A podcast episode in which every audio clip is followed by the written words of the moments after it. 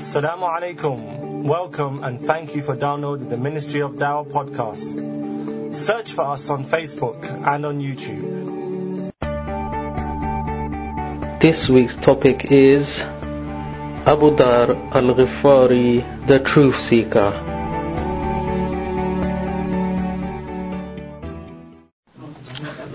Brothers, Assalamu alaikum wa rahmatullahi wa barakatuh. Jazakum khairan for coming down. And it's cold, wintry day. It's raining and almost snow and everything else with it. Um, the talk today, I don't know if you brothers got any leaflets, but Abu Dar al-Ghafari. And this man, there's something quite unique about this man, which our speaker will go into. And you know, the title of the talk goes into calling for Islam wherever you are. Nowadays, as we know, most of the youth out there, uh, the only call I hear is the Call of Duty, yeah, or Gears of War, yeah, or Battlefield 3. That's the only call I hear, and the, the message going out there, bro, this Christmas discount price, ten pounds off. That's the only call we seem to hear nowadays. But this is a man who went seeking for something greater than this, and with this inspiration went to spread it further. So without any further delay, I'm going to pass it over to the speaker here, and inshallah he'll go into the story of this person.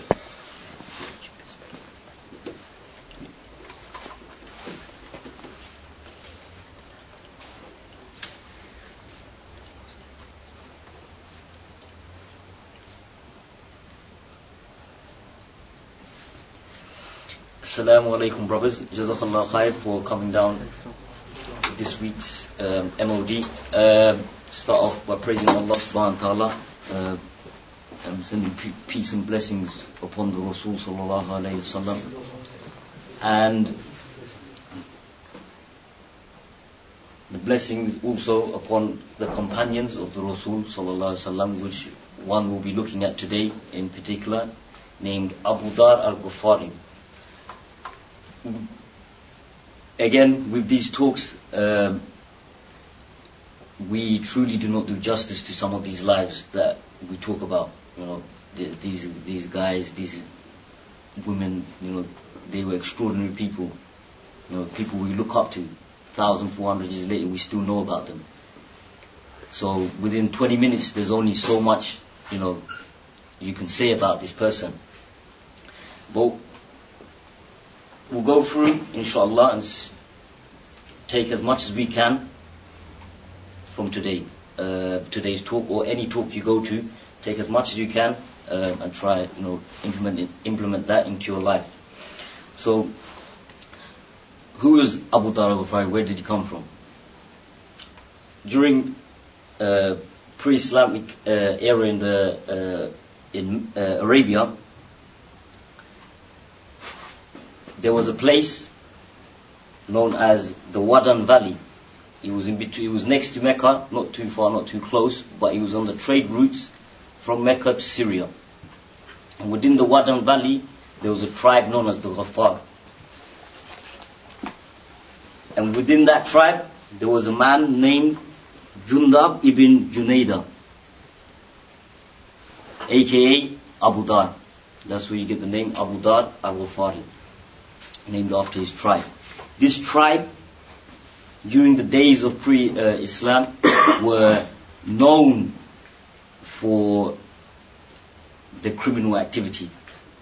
They were known for the they were known as the tribe that does you know raiding. They raid caravans, and with that, the Quraysh realizing that their route, trade route, one of the most uh, money-making schemes, was en route you know, their their tribe was en route, so they were in you know a pact with them.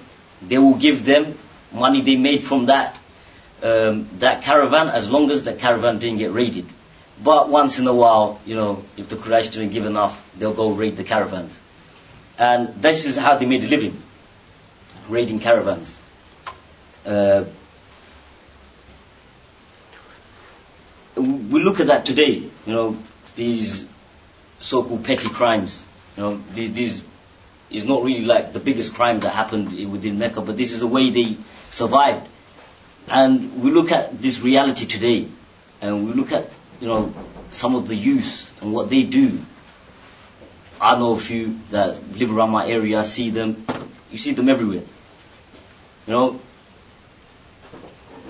this, this attitude of being blood related and tribalism is finished, but that bond that they come together is moved on to something else.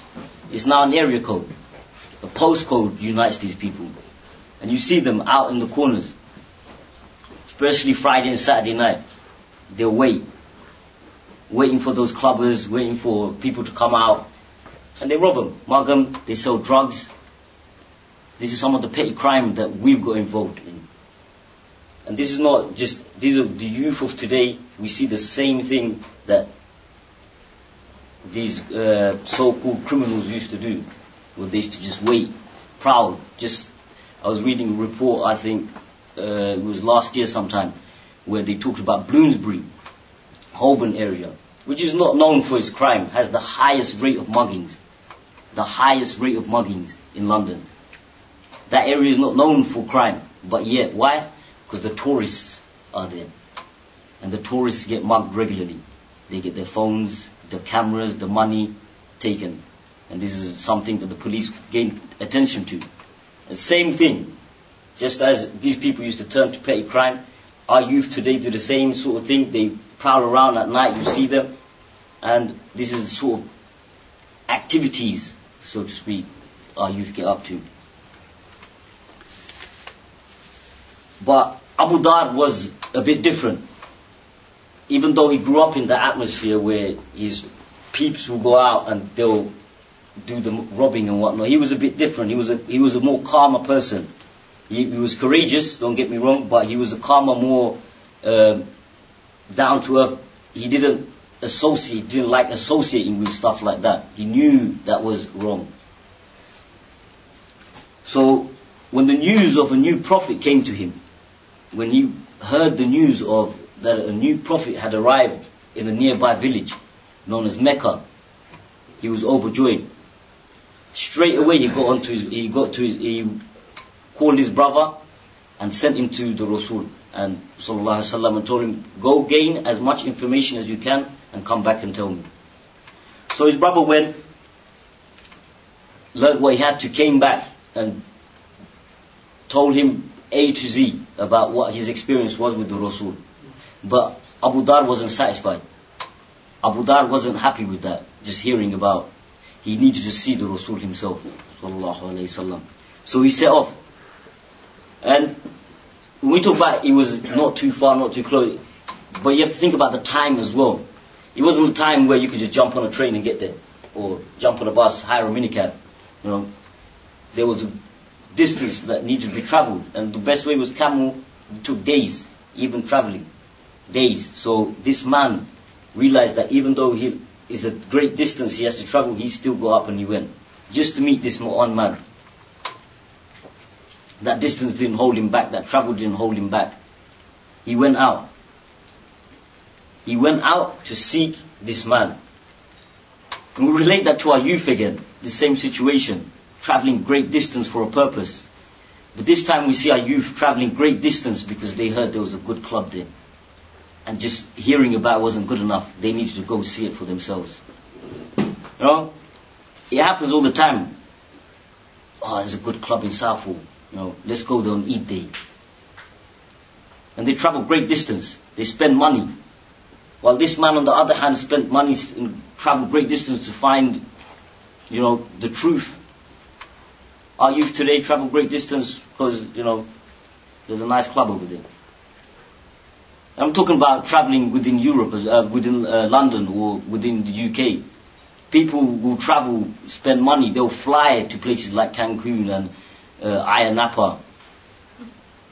We've all he- heard about these places. People will travel there just for that buzz of, you know, going out clubbing. Hearing isn't good enough. I have to go see it myself. And we look at the same situation and we see that our youth of today have, you know, even though they know about these great men from our past, have gone off track. And this is what they look for. To satisfy their needs. Anyway, but back to the story of uh, Abu Dar. So he got to the he got to Mecca, you know, after a great distance of travel. He got there. He needed a place to stay. There was no one around. But one thing he realized was when he got there that the Meccans were not too grateful to see him. And he also had heard from his brother about the violent violence that the Muslims were be, uh, were being treated with by the Meccans. They were tortured, they were killings, you know, especially the weak and outsiders, those who didn't have tribal link were being killed.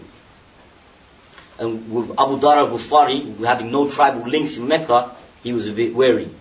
So he didn't tell anyone what he came for. So nightfall came and he needed a place to stay, so he thought, you know, I'll go by the Kaaba and I'll sleep. You know, this is the best place, probably the safest place for me. I'll go there. But a man known as Abu uh, Ali ibn Abi Talib was passing by, and he noticed that this outsider was just lying on the, you know, next to the Kaaba. So he invited him. Invited him over to his house. He didn't know who he was. He thought, look, you know, it's a Islamic action to look after the needy. Thought, okay, let's, you know, I'll give him a spa- place to stay. No questions were asked. He didn't ask Ali any questions. Ali didn't, uh, uh, Abu Dar didn't ask Ali any questions. Ali didn't ask Abu Dar any questions. He went, the, night, uh, the next day came, Abu Dar went on his way. Same thing happened the next day. He, you know, he went out seeking for the Rasul wasallam, but didn't tell anyone because he didn't know who he could trust. But at last, the second day, he still couldn't find the Rasul. So same thing, he went, stepped by the Kaaba again. And this time, again, same person, Ali bin Abi Talib was passing by and sees the same man. And, and then, you know, goes to him and goes, you know, greets, greets him and tells him, isn't it time for you to know, uh, for a man to know his place or his house, meaning you could come, you know, if you, as long as you're here, you could stay with me. You don't have to stay by the Kaaba. So they went. Again, no questions were asked by both of them. They didn't ask each other anything to do with what he was here for, nothing like that. Night spent, he went out again the third day. No luck again on the third day. He was looking for the Rasul, trying to keep to himself. No luck. This guy, this man has now traveled a great distance and spent three nights. Literally, he was going to spend three nights on the streets if this man Abu Talib, I mean Ali ibn Abi Talib, never showed up. But this was the determination that he had to find this one man and speak to him. The third night come and Ali saw him again on uh, next to the Kaaba. So he invited him again, but this time he thought, I'm gonna have to ask him. I'm gonna have to. This he keeps going back to the same place. There's something. So he asked him. Abu Dar, being a bit wary, not knowing who this man was. Again, remember they haven't spoken personal stuff or nothing like that. It was basic, uh, just greetings. He, he just said, look, you know, don't take it any, in any wrong way. Don't judge me in any wrong way. I've come for a certain man. I've come to see a certain man. And Abu Talib, you know, uh, Ali ibn Abu Talib realized that, you know, this, he might become for the Rasul. So he inquired a bit more who, who he was and he, he explained, I heard there was a prophet that had emerged at Mecca and I've come to meet, meet him. And at this point, knowing Ali, Ali's face lit up like, this time for dawah right now. This is, straight away he was on it. He was literally, he started telling him, they spent the whole night discussing about the Rasul and what Islam was. And he told him, tomorrow, when we wake up, you're gonna follow me. Don't tell, don't ask anyone anything. All you're gonna do is follow me. Stay behind me, you're gonna follow me, enter the house that I enter. So, they both went to, they both went for, to get some rest before the next day, but Abu Dhar being so excited, you know, couldn't go to sleep. He was too happy. He was like, from all the things, sleep on the street and the man that found me is going to take me straight to the Prophet's house. So in the morning, come Ali bin Abu Talib, you know, took him. So he followed, they went down a path, and you know they bumped into. Um, sorry, he, they took him. He took him to the Rasul's house, where he met the Rasul, and amazingly, for the first time in the history of Islam, this was remember he hadn't accepted Islam yet. He greeted the Rasul with Assalamu alaikum, Ya Rasulullah. Well, the Rasul replied back, Wa alaikum assalam. And that became the first time that a Muslim had greeted another Muslim with salam. And from that day, it became a normal occurrence. This man who traveled a great distance, spent rough nights, was the first man to come out with salam. So the salam you give to each other was this man who was the first person to give salam to the Rasul like that. But yet we see youth today, you know, this man who came out with a great uh, lingo, so to speak, you know, a lingo that's spoken 1,400 years later. Our youth today, you know, we see come out with their own personal lingo. My, one of my favorite, this is this is a bit weird, but one of my favorite, I didn't know this. This situation occurred. I was sitting at, I can't remember where I was, where I was, and one of the lingos was there was a group of guys, young guys, talk about 15, probably 15 to 18. And I'm sitting there with another brother, and I hear them talking. I could hear them. Oh yeah, there's about 12 guys came round, and so and so got sucked. I'm like, what? 12 guys sucked this guy. and then I, I, I, was shocked, so I, I, straight away I called up some of the younger ones I know. I was like, "What does this word mean?" Because I was I was shocked. I was like, "What? Shall I move? Shall I say? What shall I do?" A call, and he goes, "No, suck means getting mugged." That's the word that they could come up with to describe mugging. Someone getting robbed is suck. Another one is bang. He, I banged him. What? That means he hit him. what kind of weird words are these? These, but these are common words that you hear. Suck, Alhamdulillah died out. I don't really hear that anymore. Alhamdulillah that died out. That's, I, I don't know who came up with that, but he, he shouldn't be proud of himself. But like constantly hear kids. You know, I hear my five-year-old nephew talking uh, like, oh yeah, like you know, like this that, and I'm like, five years old. Where did you learn this from? But these are the lingos that we're coming out with, and some of these lingos are, you know, really like the word "suck" for mug is like doesn't make sense, but yet we're so proud of them. We use them so openly. But anyway, after he had met the Rasul and proclaimed, you know, the salam, you know, the Rasul knowing the situation of Mecca, told him, look, you know, again, you're not connected here. You have no one to back you. There's not much help many of the Muslims can give you as we're going through problems ourselves. Lay low. Don't tell anyone about your reversion. Don't tell anyone about your conversion to Islam. Sorry. Conversion to Islam. Um, keep it silent. If you need to, go home. We could teach you now, and then when you're done, you could go home. But what happened was, he wasn't happy with that. He wasn't happy with that. He, he came out, Ya Rasul, I'm going to go out and I'm going to proclaim it at the Kaaba, the heart of Mecca, you know, where the elite of the Meccans used to be. I'm going to go there, I'm going to proclaim it there. I'm going to proclaim my Shahada there. And the Rasul advised him, don't go do that. You know, don't go out and do this. There's no, literally no protection for you. These people will try to kill you. And he said, no, I'm going to go out. And the Rasul stayed silent. So off he went. Remember, this is, this is the first day he had met the Rasul. Yeah, this is after a whole travel from a place known as Ghaffar. Three days of, you know, rough sleeping, so to speak. Meeting the Rasul and now going out. The determination that he had to take that for him to go out. So he went to the Kaaba and in front of all, in front of most or all the uh, elite of uh, Mecca, he proclaimed, Ashhadu an la ilaha illallah, Ashhadu anna Muhammadur Rasulullah. And they straight away just looked at him like, what's this man doing? What's this man doing? This man, who does this man think he is? And they just jumped him. Literally beat him to the point where they almost killed him. Beat him to the point they almost killed him. And then, but luckily for him, an uncle of the Prophet ﷺ recognized him. Recognized who he was. He realized he was from that tribe, Al-Ghuffar. And if this man gets hurt, then their caravans will not ever make it to Syria. So he jumped in. He's like, no, you can't hit this guy and started protecting him. You can't hit this guy. This guy is well connected, so to speak. And then when they realized, when he told them who he was and what tribe he was from, they would step back. Oh,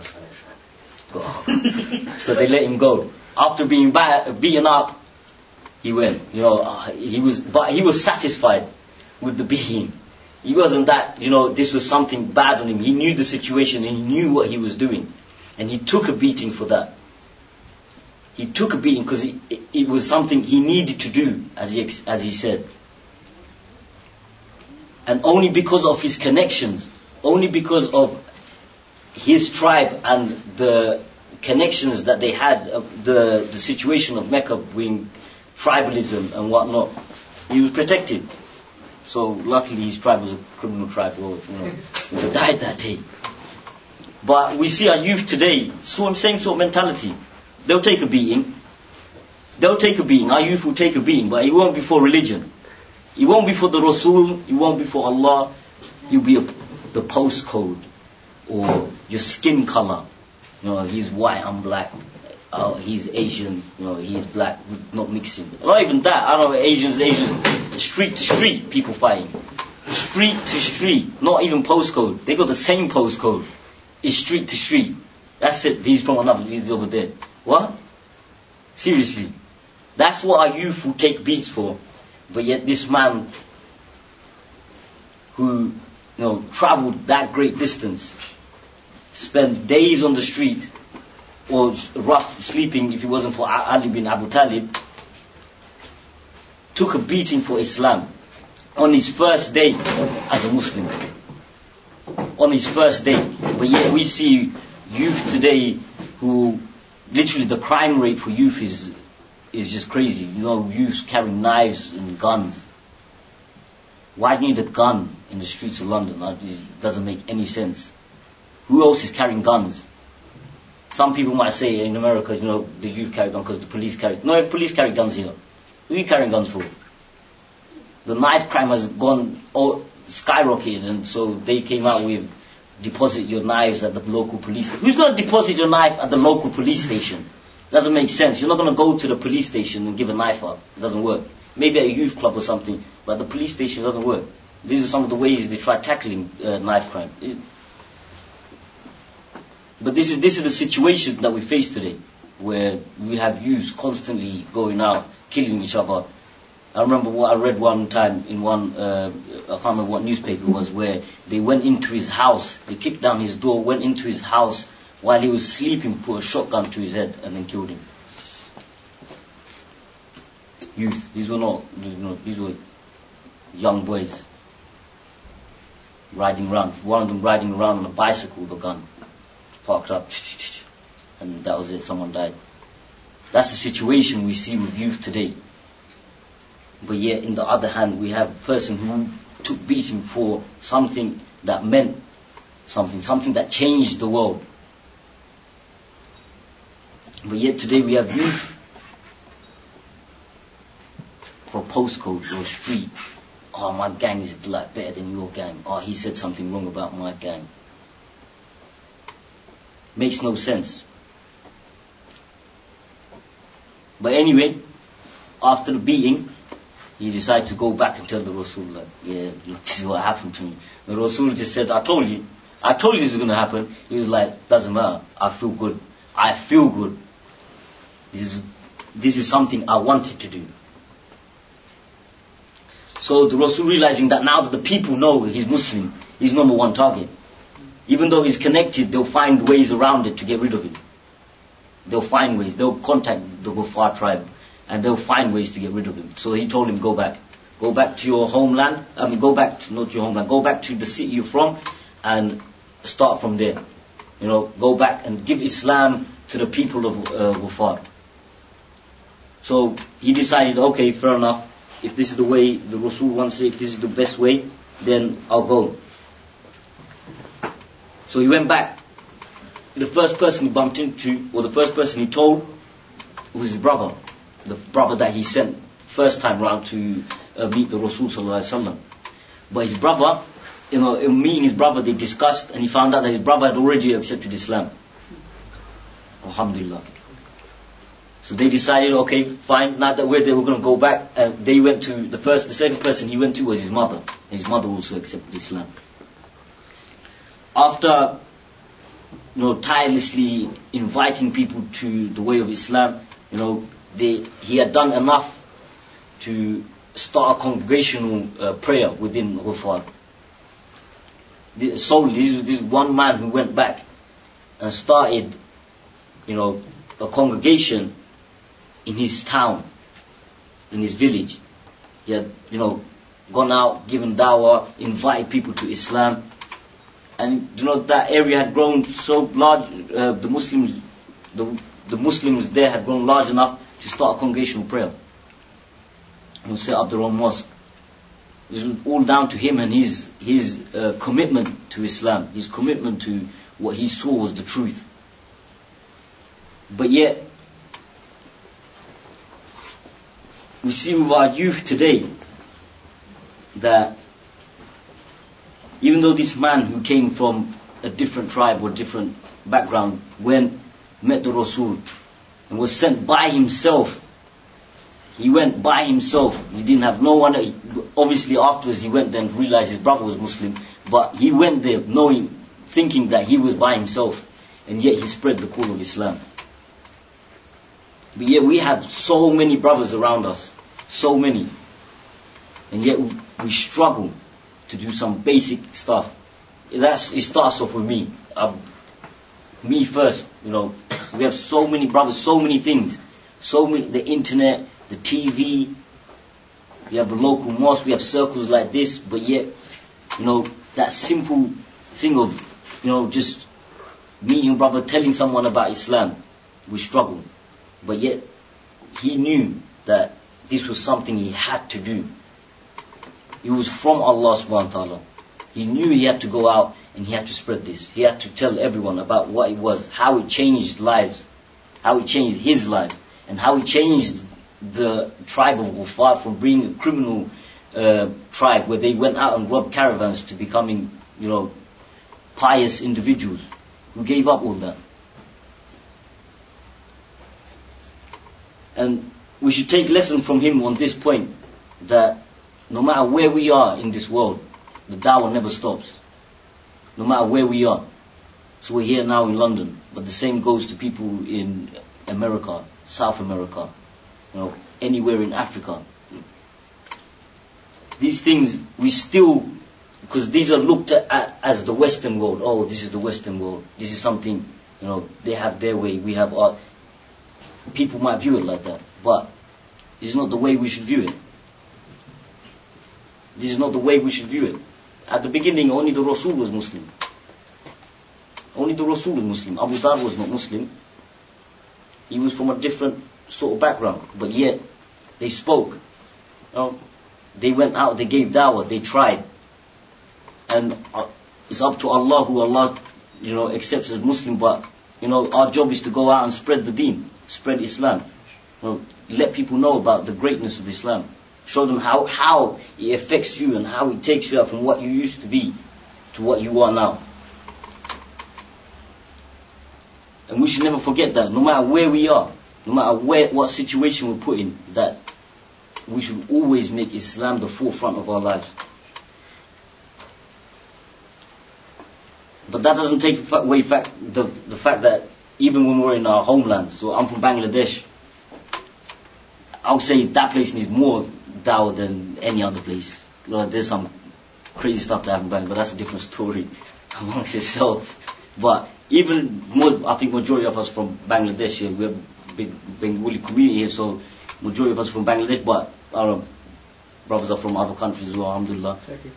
Uh, when you go back, This is where you do dawah. So this is, you know, your people. This is so-called your people. You know, your tribe, your your neighbors, your friends. This is your. This is the opportunity. You should never give this opportunity up.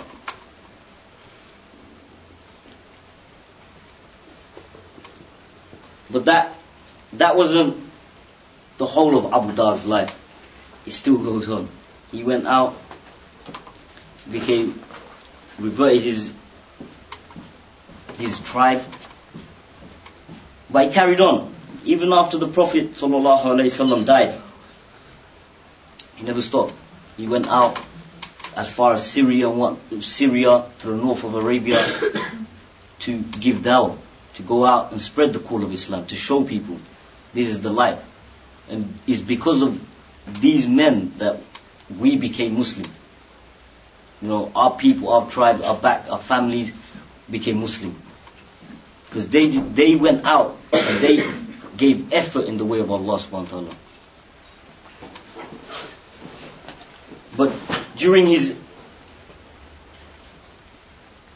during his end, he, the brother, uh, the Sahaba died the 32 years after Hijri, uh, in the at the time of uh, Uthman, I think it was Uthman uh, was the Sultan at the time, and you know this man, you know he lived very simply.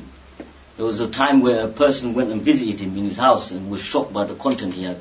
He was like literally had nothing. He was like, "Where's your content? Where's your stuff in your house?"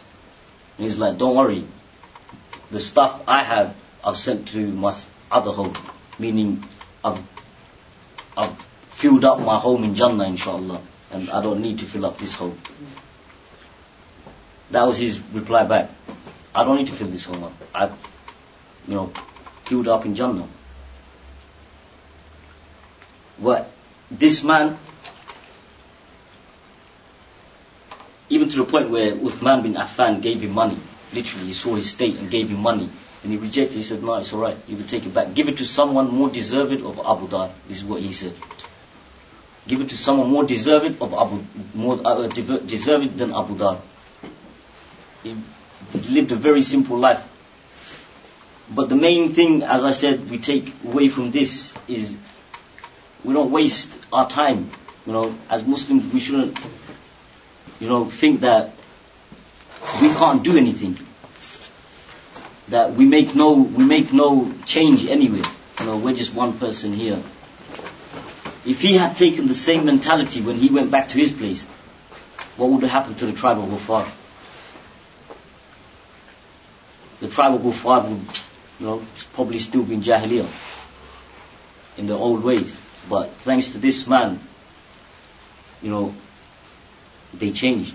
And we should take a lesson from that as Muslims. How many of us have spoken to our parents?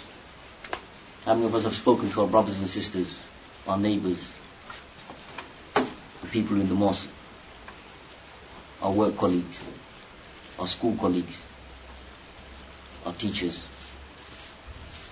Loads of people. There's tons of people to speak to. We should never be ashamed. We know this is the heart, this is the truth. We Undoubtedly, this is the truth. So I ended there, inshallah. And I hope you've taken taken something from the life of Abu Dar al-Ghufari. I have not done justice to this talk. Literally, you need to go read and listen to some of these Sahabas, their lives and the effort that they gave towards Islam. Thanks for downloading this podcast. You can subscribe to it from our blogspot at centralmod.blogspot.com to receive our weekly podcast. Assalamu alaikum.